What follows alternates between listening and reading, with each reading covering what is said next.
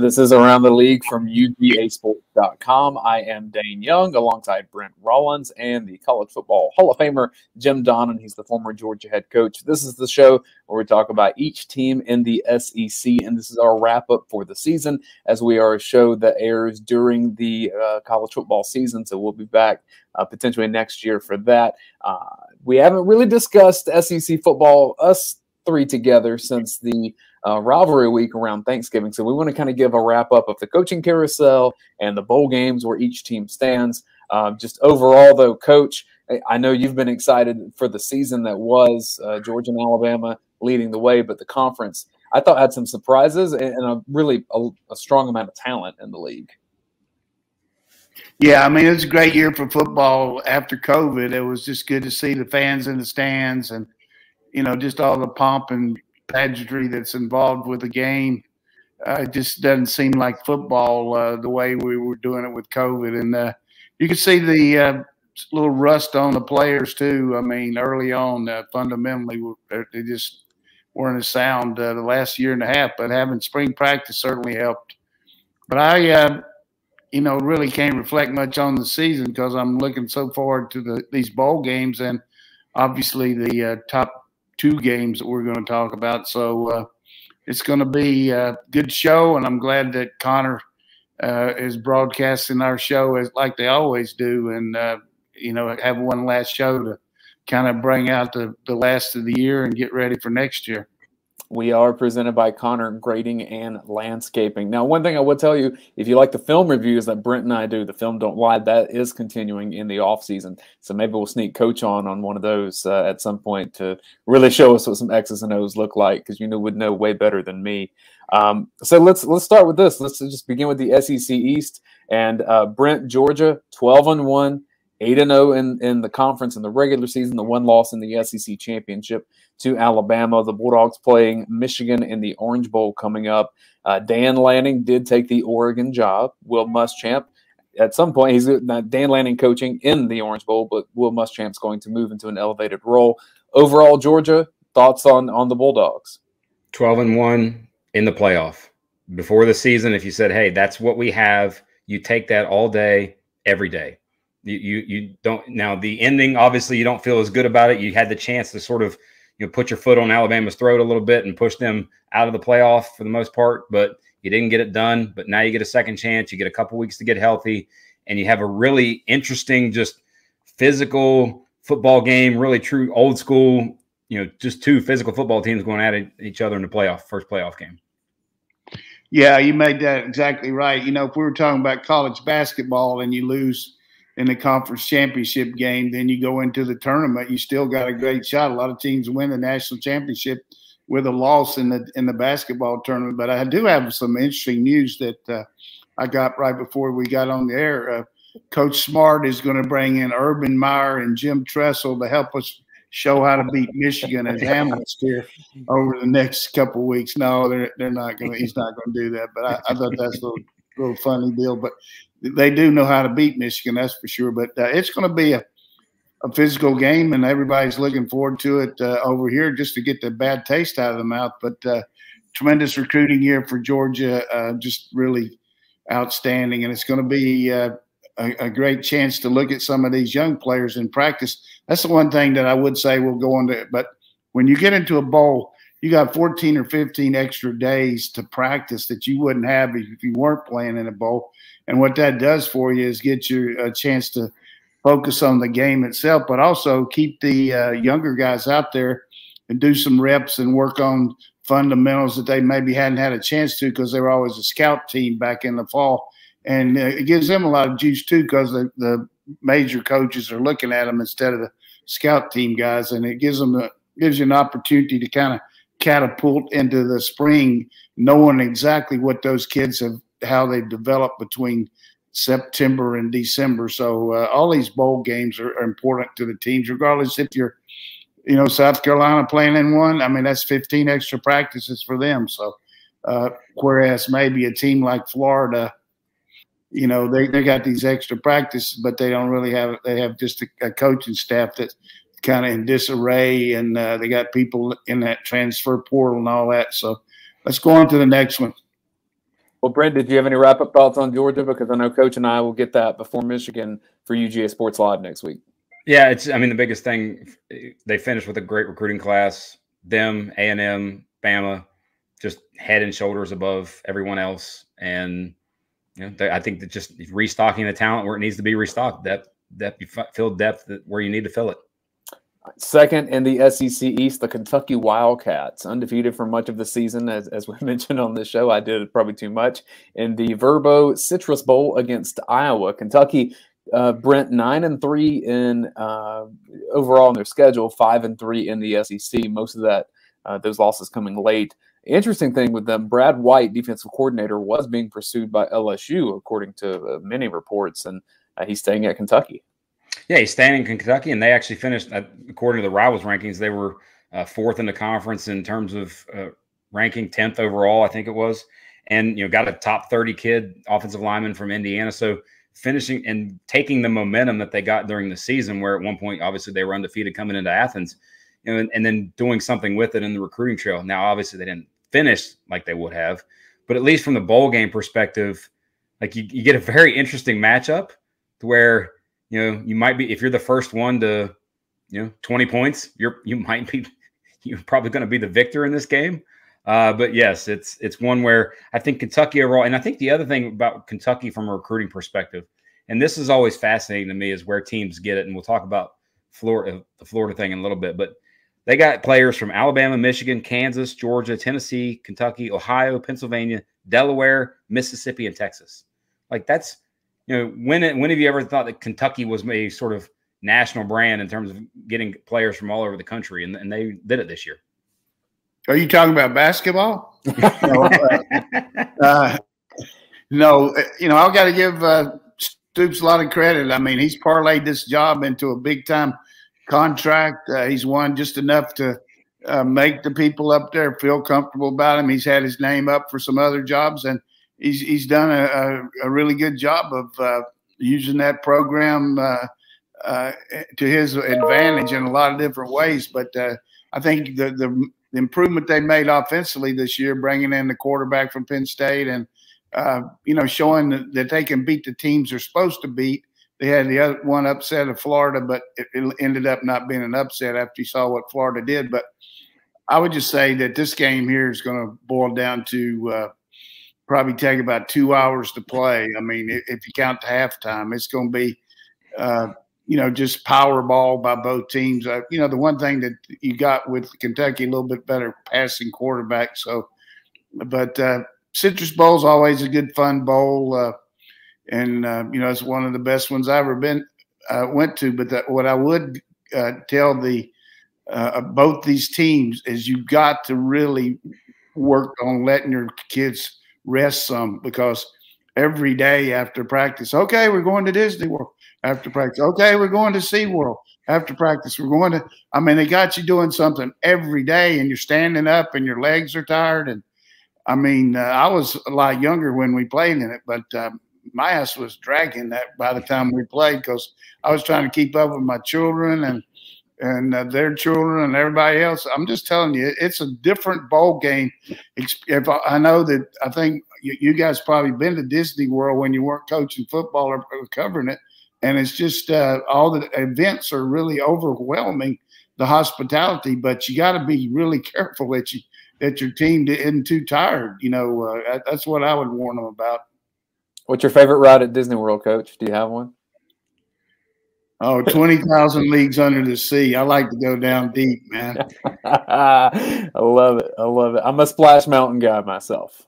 I like the fast ones too, but I, I just want to give you a little Jules Verne there and let you know. But, uh, you know, I, really have always enjoyed taking my kids there. I mean, I remember my son was in a stroller and then my two girls, you know, and they were just mad at me because I was always strolling him around. But it, it was it was fun to get him there. And that was 1973, and uh, I can remember the place hadn't changed that much. It's great. Uh, it's it's it's awesome. Just uh, then I took my uh, granddaughter one time and I had some VIP things because I worked with ESPN and we actually got to go in the in the room there with all the characters and uh, she got to interact with them and then they actually took her to the uh, meet uh, you know some of the other people, and it was just a VIP thing she'll never forget. That's awesome. Disney credentials around. Do you have a favorite ride, Brent? Uh, I mean, Splash and Space Mountain. There, I, I, think the new some of the newer ones, like the Tower of Terror at the other places, you know, the other sort of parks that are part of it. Yeah. I like those as well. But I'm, I will say this: we went the last time we went. It was in I think June, at some point in June, and it wasn't like you know the smiles that everybody talked about. It was a lot of parents who were just like doing this and sweating like crazy and and not really enjoying themselves. First yeah. time I ever went, I was with two of my buddies, and we're just talking. I mean, I was in college, I think. We're talking, and this, uh, we're like, "Man, I wonder how much it'd cost to bring a family of four here for a week." And no lie, this guy in front of me turns around, and he says, five thousand dollars. I remember the way he said that to this day. All right, back on track here. Have that prime rib eating contest who which guy can eat the most prime rib you know from each team? It's just really ridiculous to see those guys slopping the hogs oh arkansas should have been in it. We'll get to them yes. in a few minutes. Um, all right so in the TransPerfect music city bowl it is tennessee versus purdue. Tennessee seven and five overall on the season four and four in the conference. Probably brent i would say overperforming based on where the roster was preseason Oh yeah, and just and a lot of momentum, a lot of positive momentum. You got Hendon Hooker, who's already said he's coming back, and that that's really it. That's that was to me the biggest thing from a recruiting perspective. They did well in, in recruiting overall. I think 11th overall in the country, fifth in the SEC. But you know, getting that, getting the quarterback back, and a guy that you felt comfortable with and played well with uh, when he did play, that's that that was your biggest recruit. Yeah, you know, Tennessee's good news and bad news good news is they're getting to play in a bowl and they don't have any idea about what their sanctions are going to be.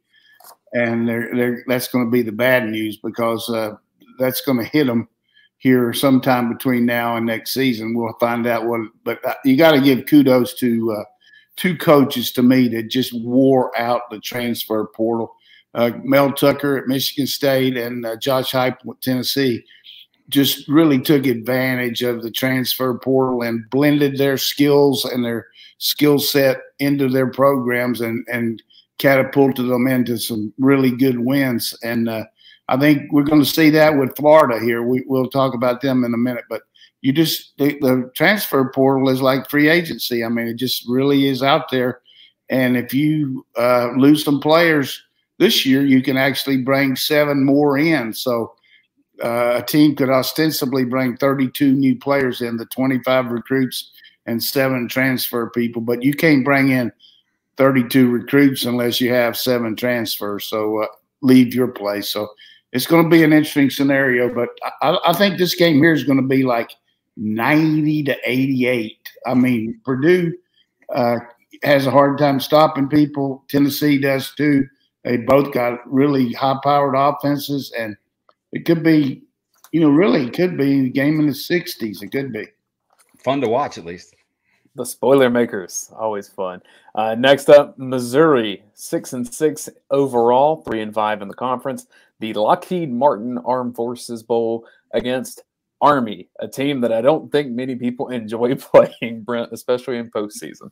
Yes, I mean, think about the bowl. You play a bowl game, and you got oh, I got to go practice against the triple option. Uh, but still, yet for Missouri, interesting year for them, kind of just barely getting to bowl eligibility.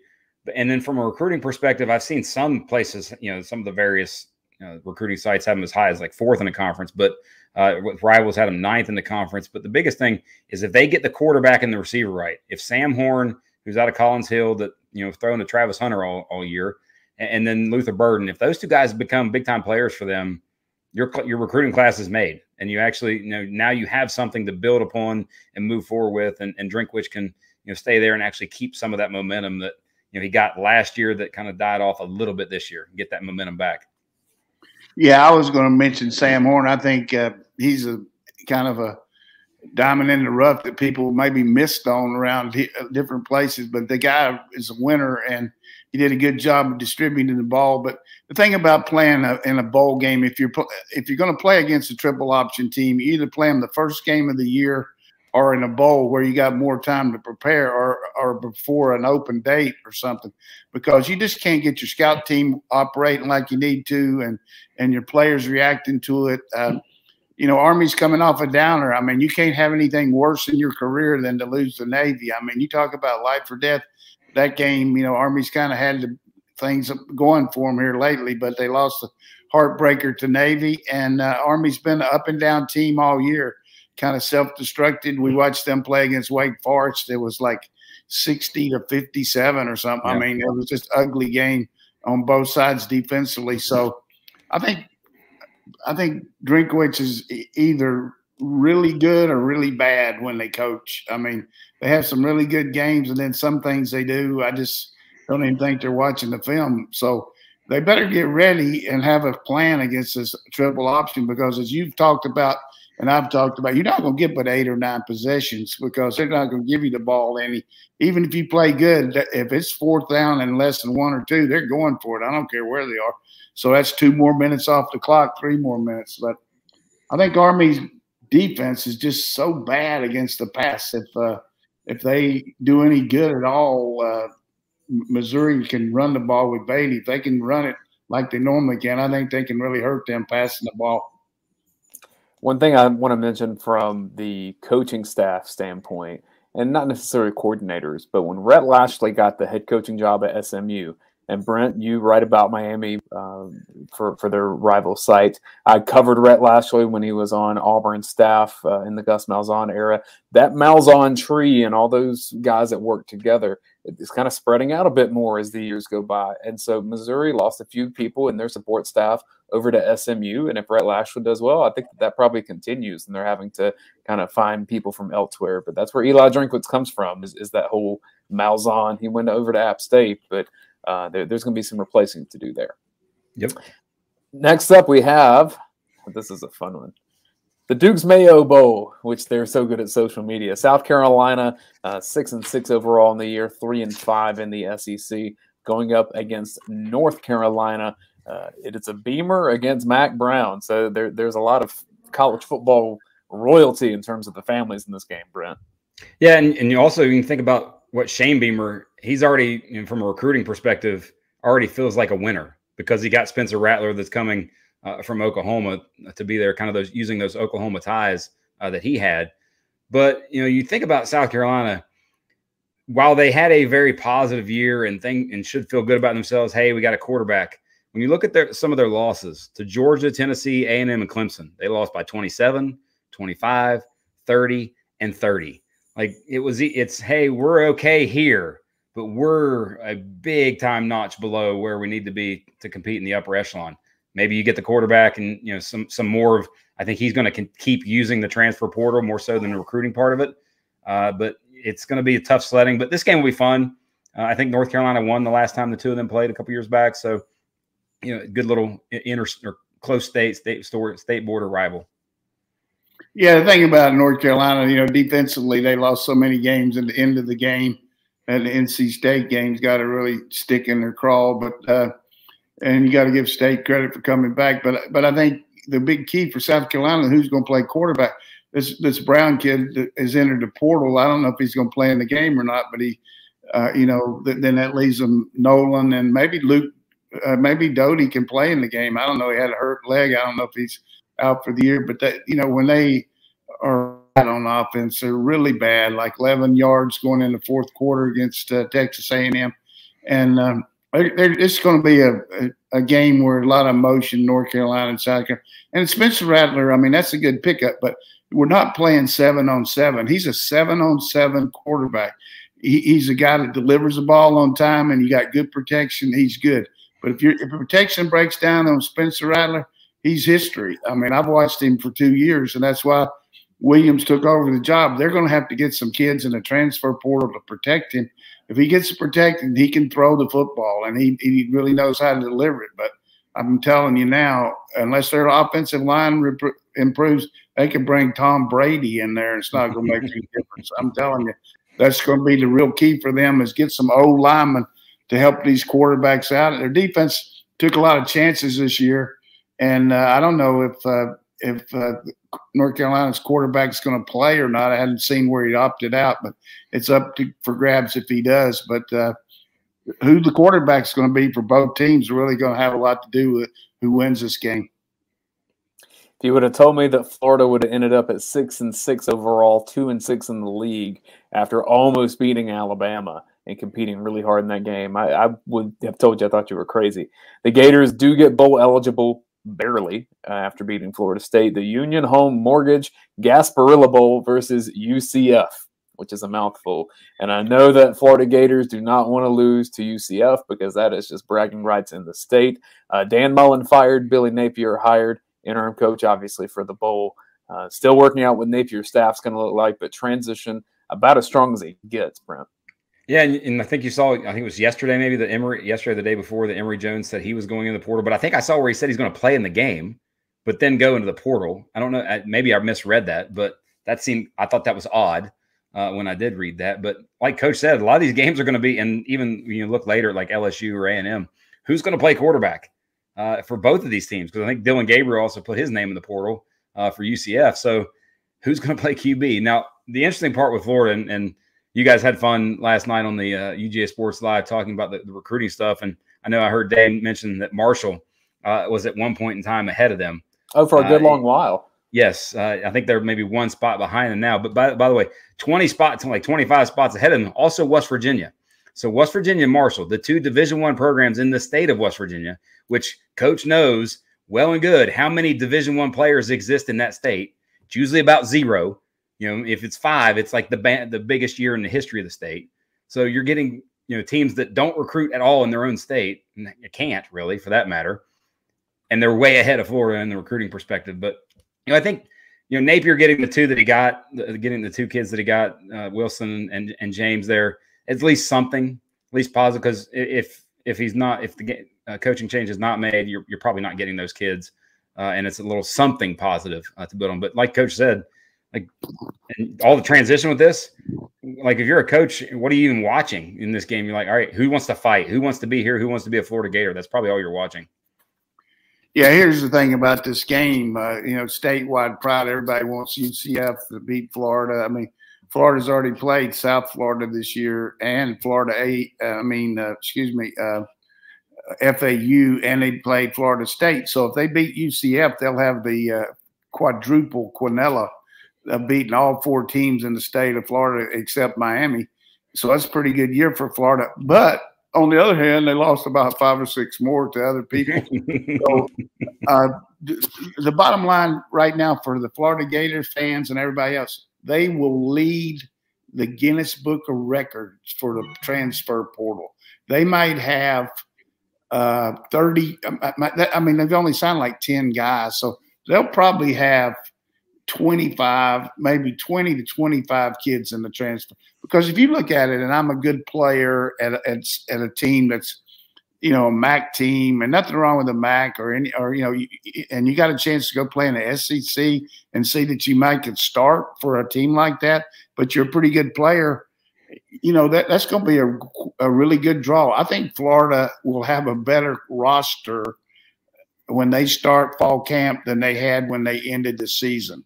I just really believe they will because only because of the transfer portal. If you get about 15 really good athletes that have played two or three years of college football and you got a chance to scan the country to pick them up. Look at what Michigan State did with. It. I mean, it's possible to happen. And uh, but as far as this game, I know Gus Malzahn, they're fired up. I mean, they got quarterback problems. You know, Dillon, Dillon Gabriel got hurt and they've had trouble all year. But they, I think they're seven and five. But uh, it's going to be the Gasparilla Bowl over there in Tampa, and I know that the AD at uh, Florida told the bowl people we want to play a bowl and we want to play for before Christmas and we want to get our ass out of there and get going with a new staff. it makes uh, sense. Coach, I think I, think what you're saying is at Florida's spring game, they're going to have players shaking hands and introducing themselves to each other yeah, in the huddle. Yeah, that'd be good. yeah. One last, yeah. Maybe have some guys from Canada speaking French too, and uh, bring those guys in there.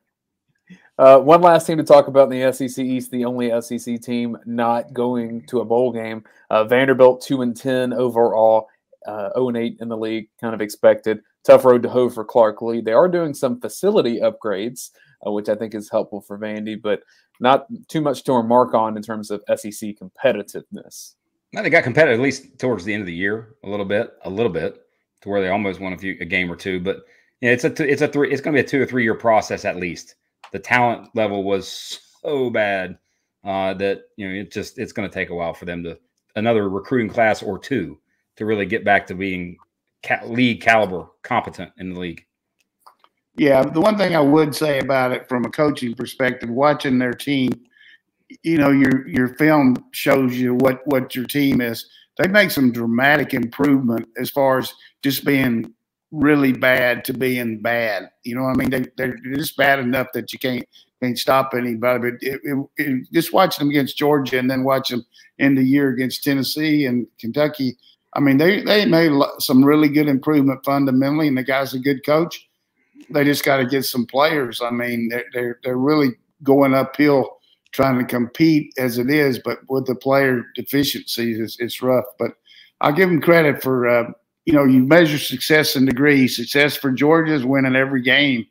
Uh, for Vanderbilt is, you know, making some improvement where you can be 500. And I think they got a chance to do that under this guy. I really do like his fundamentals and his approach. And he's a Vanderbilt guy. I mean, he loves that school and he's going to do everything he can. And a lot of times when you're a, a guy that uh, has been there, the people have a tendency to rally around you a little more. You got some buddies that, that, uh, have graduated with you now are doctors and lawyers and everything, got a lot of money. So, uh, uh, but you got it's an arms race. There's no question about it. Facility wise, you walk in that stadium, I mean, it just doesn't reek of college football. I mean, it's just a downer when you go in the stadium. So uh, they got to do something about the college atmosphere there.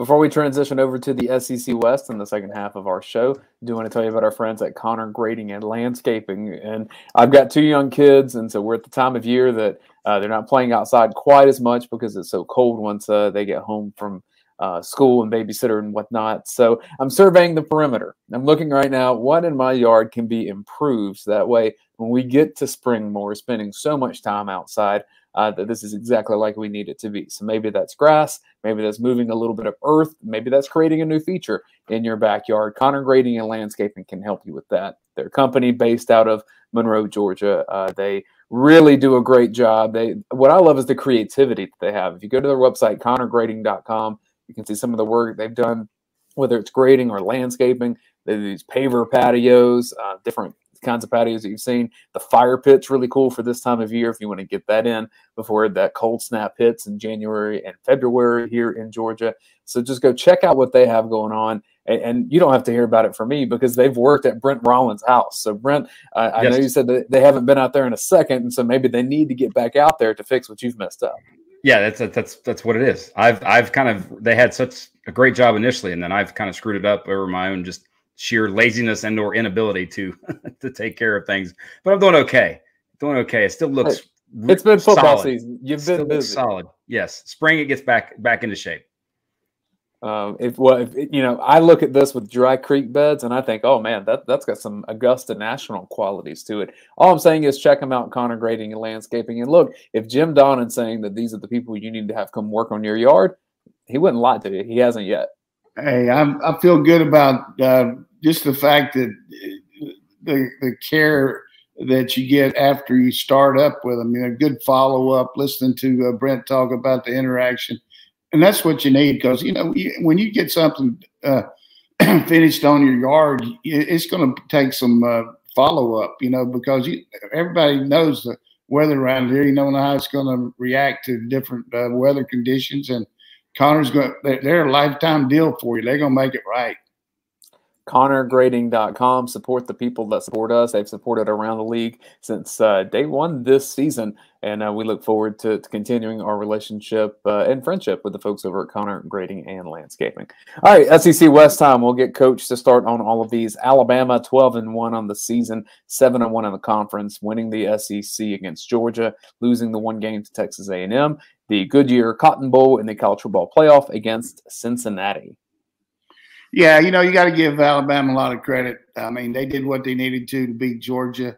I think one big part of the game was uh, everybody talks about why didn't Georgia rush the passer as good. Uh, you know, they played that game against Auburn, and it looked like their offensive lineman couldn't hear. I mean, they heard a lot better against Georgia. They didn't see anybody missing on speed rush because of snap count, and they did a good job with their alignment with their line. Brendan talked about that. But the big thing is, you know, they played up to their capabilities, and their defense was bend and don't break. Y'all have broken that down on film, don't lie. But they're going against a tough opponent. Cincinnati's got good corners. They really believe in each other. They haven't lost a game since they lost on the last play to Georgia on the field goal. And uh, they they got to kind of burr in their saddle to try to prove they can compete with uh, the big boys. I don't know that that they're going to be able to. Uh, it's just going to be a case of uh, you know Bryce Young winning the Heisman. Uh, we don't know if it's a jinx, but it's going to be different without Metchie. Number eight, not in the game. It, it takes away your underneath routes. a lot of things they do, and sure they'll work on it, but you take a premium guy away from your quarterback like that, it takes a lot out of you. But it, will be a good contest. Uh, Cincinnati's going to play them tough, I think and it'll be a great game for whoever you know. If Alabama does get by Cincinnati, which you know Vegas and then most everyone thinks that they will, it'll be a great game for hey, maybe this is something that we can do. Whoever you know comes out of the Georgia Michigan game because they have great DBs like Sauce Gardner and, Bryant on the other side. You know, maybe they do the whole Belichickian style and say, "Hey, we're going to double Jameson Williams, and then Sauce Gardner's going to play on an island on the other side." Maybe that works. Who knows what they do? But they have good defensive players. They have NFL guys. I mean, they have seven, eight guys who are probably going to get drafted. So it's not like they don't have talent uh, at Cincinnati. And it's you know it's going to be a great game to watch. But Bama, you know, they got the best player. the best player carried them the entirety of the season. And if he wasn't the best player, they really they could have had probably two, three losses. But he was just that good. Probably going to go against the best quarterback that they played against as far as uh, this kid. Wouldn't you say to this point? That uh, with with Ridder? yeah. I mean, I, yeah. and he the best combination of the running and throwing part of it. I mean, he's a little bit inconsistent as, as inconsistent as a passer, but they do some things offensively that will make Alabama make choices defensively, and where you kind of can't be right uh, as a defense because of the way they use the quarterback in the run game and, and some of the throw game that they use. Ole Miss ten and two six and two in the SEC. Jeff Lebby going off to Oklahoma, coaching this game. Matt Corral playing in the game. So it's uh, Baylor versus uh, Ole Miss in the Sugar Bowl. Yeah, it's a big matchup for uh, calling the plays, coming back. Baylor's got a really good situation at quarterback now because they got a guy that played some when the other their best guy was out with a hamstring, and it really hurt them against some of these teams. Baylor's defense uh, matchup. You know, Randa knows what to do in this game because he's played against, uh, you know, Ole Miss before last year when he was at LSU. So it's going to be a, a game where you can separate uh, how you're going to play uh, a different conference, you know, because everybody's talking about conference pride. But I think this is a great matchup, don't you, uh, Brent?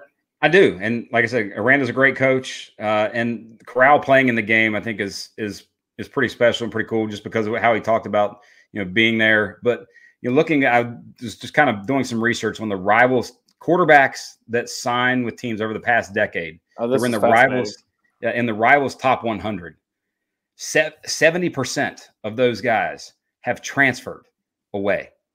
And of of so of the 65 there's like 65 I think that could have played 4 years that have their time frame has been 4 years. 5 Five quarterbacks have played four years at the school they signed with. Matt Corral is one of those.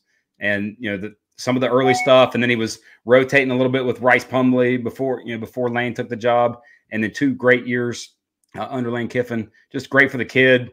Great to see them moving on, and then you know they just had a phenomenal year. And outside of a couple fourth downs against Alabama, they their season and then one loss that they could have been in a whole other place uh, for a great season that they've had in the world of the coaching carousel, I think that both Dave Aranda and Lane Kiffin will be names that continue to pop up for whenever the, the biggest of the big boy jobs come open.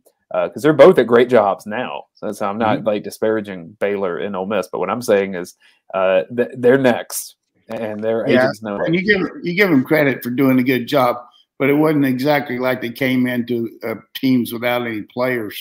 Sure. You look at what Matt Luke left him there I mean, it's pretty nice to have a guy like Corral there. And uh, the biggest thing that they were able to do over the last three years, though, the, the defensive nemesis that has plagued Ole Miss, they got a lot better offense uh, on offense in some ways, but defense is where they made the big jump.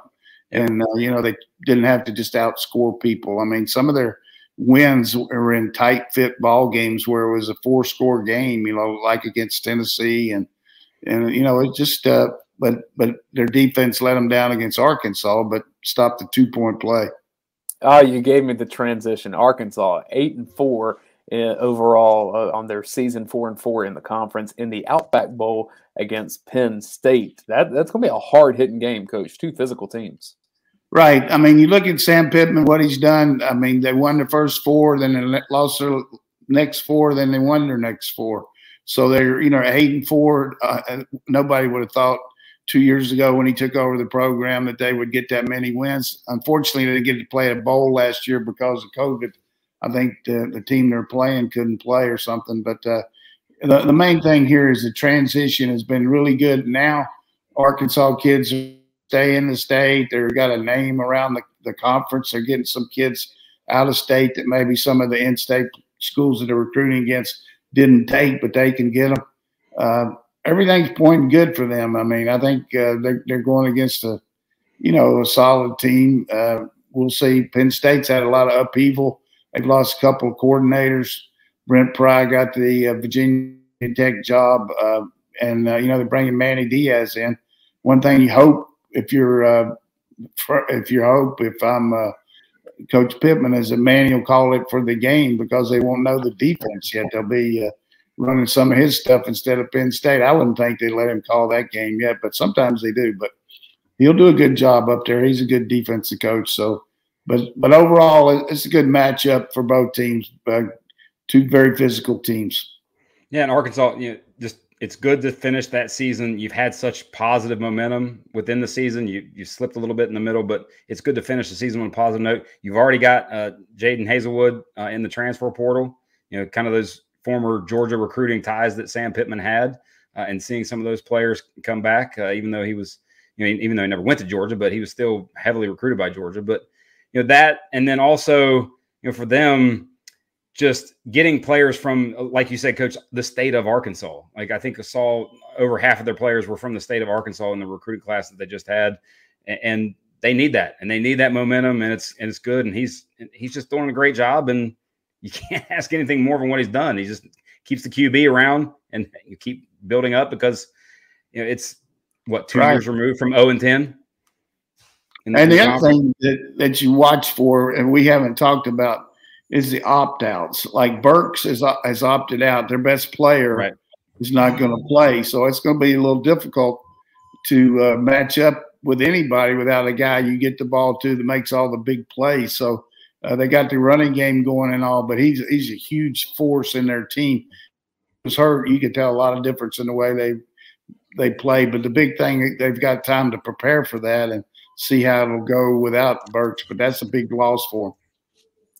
Bit of a roller coaster of emotions for Texas A&M. Eight and four overall in its season, four and four in the league. Losing Mike Elko, defensive coordinator, to Duke, that head coaching job. Losing Zach Calzada to the transfer portal. Uh, pick up Jake Johnson in recruiting, and so maybe there's some buzz that maybe Max is on his way to, to join as well, the former LSU quarterback.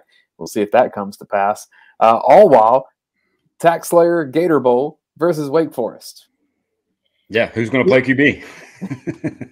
yeah, I think uh, talking to some of the people out at uh, Texas A&M, uh, I think they're going to play uh, the guy that started the season. He he looks like he can play.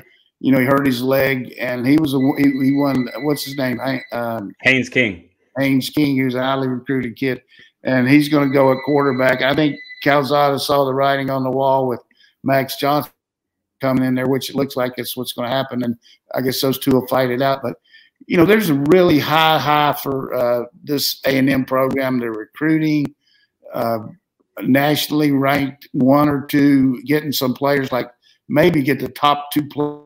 Florida, the, the Jamie effect. I don't care where he's recruiting. That guy can get players now. He's recruited the top two players out of Florida at A and M. I mean, I guess he told them that the Gulf of Mexico was close to there or something. I don't know how he did it, but uh, just an unbelievable job. But but the, the, on the other hand, just a downward trend with their team this year. They lost four games, three of them to to play the teams against that they were in their second year in the program. When when you've got a four year head start and everything at Texas A and M, and then they lost the last game to a team that was just an upheaval.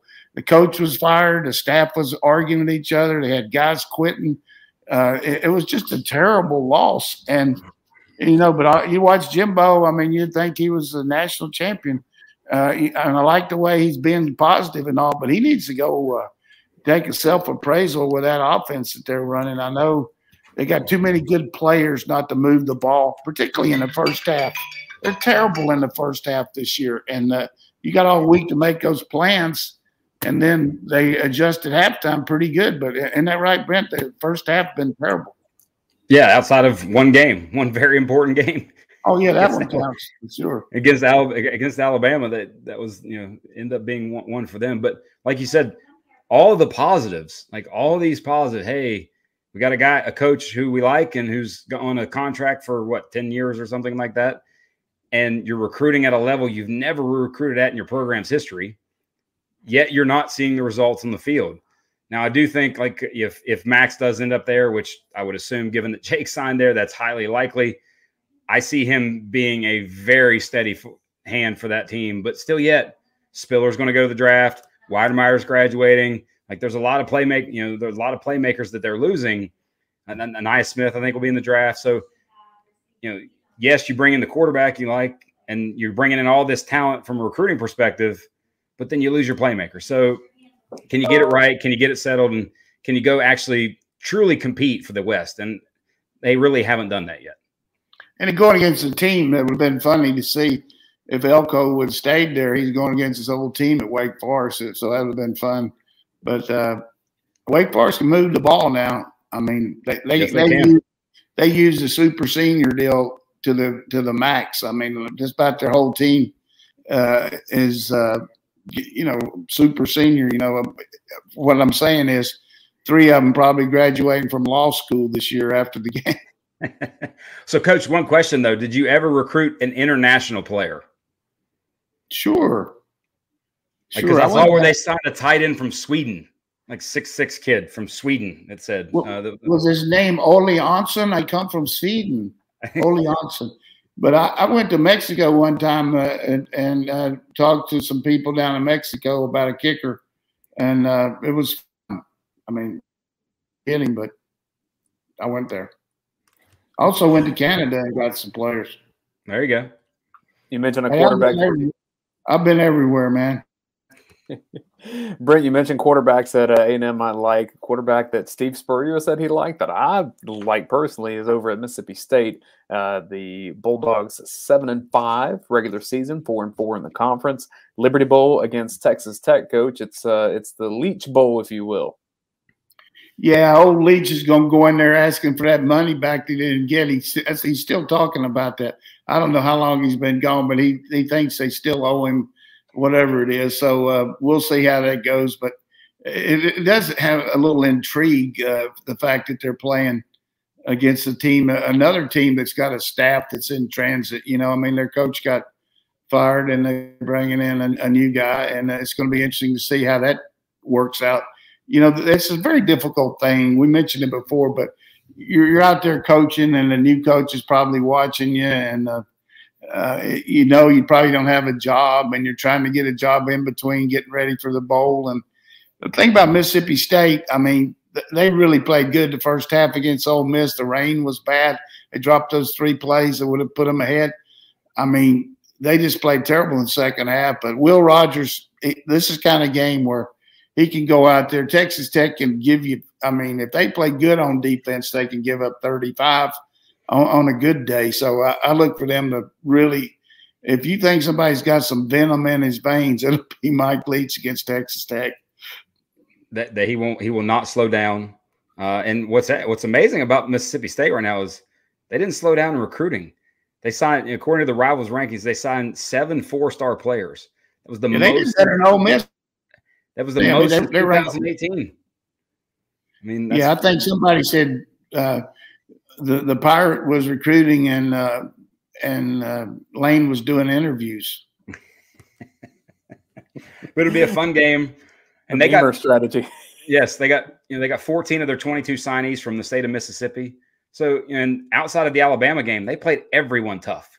And, you know, even the games they lost, it was a close game. So yeah, Pirates got same things rolling. Memphis game, you take that Memphis game away. I mean, they're eight and four. I mean, he's made dramatic improvement down there. Losing some guys to the transfer portal kind of surprised me. Some of them that are leaving, but you know, you're either, you're either with this guy or you know he, he's just a he's very set in his way he does things, and uh, there's no question that when you look at the West and you look at the way Sam Pittman has done, the way he's done, the way uh, Coach Kiffin has done, right there in the third year, a second year, all three of them beat A and M.